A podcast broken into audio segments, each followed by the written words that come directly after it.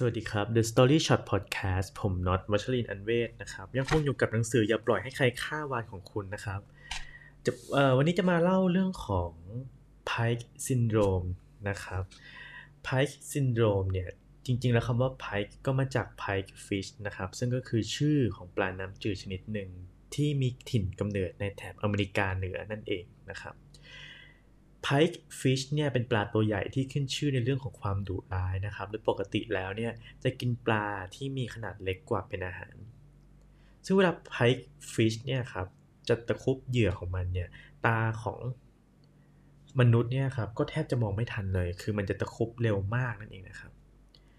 อยู่มาวันหนึ่งเนี่ยนักวิทยาศาสตร์ก็ได้ลองจับเจ้าตัวปลา Pike Fish เนี่ยครับมาอยู่ในตู้ปลาขนาดใหญ่ โดยในตู้นั้นเนี่ยครับก็จะมีปลาเล็กๆ น้อยๆ อยู่เต็มไปหมดเลยนะครับ แต่ว่า Pipe Fish เนี่ยจะถูกกั้นจากปลาตัวเล็กๆ เหล่านั้นด้วยกระจกใส แน่นอนว่าเจ้า Pipe Fish ก็จะพุ่งเข้าหาเหยื่อของเขาทันทีนะครับ ตามสัญชาตญาณ แต่ก็จะชนกับกระจกเนี่ยครับครั้งแล้วครั้งเล่า จนในที่สุดเนี่ยครับ Pipe Fish ตัวนั้นเนี่ยก็หมดกำลังใจแล้วก็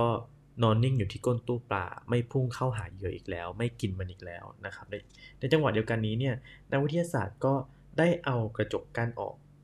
ทำให้ปลาตัวเล็กๆเนี่ยครับก็มาว่ายวนอยู่รอบเจ้าตัวไพฟิชเนี่ยเต็มไปหมดเลยนะครับ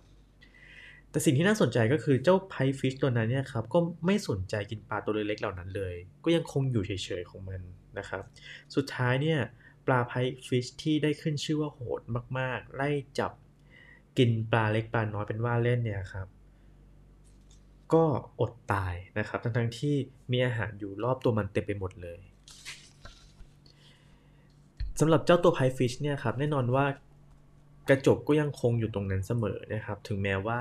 จะไม่มีอยู่จริงแล้วก็ตามนะครับ ก็น่าจะเหมือนกับว่าการที่เราเกิดความล้มเหลวขึ้นนี่ยครับ ถ้าเรายังคงปล่อยให้อยู่กับเราตลอดไปเนี่ย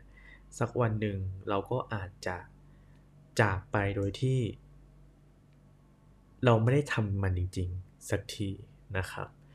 และนี่คือ The Story Shop Podcast แล้วพบกันใหม่ใน EP หน้า สวัสดีครับ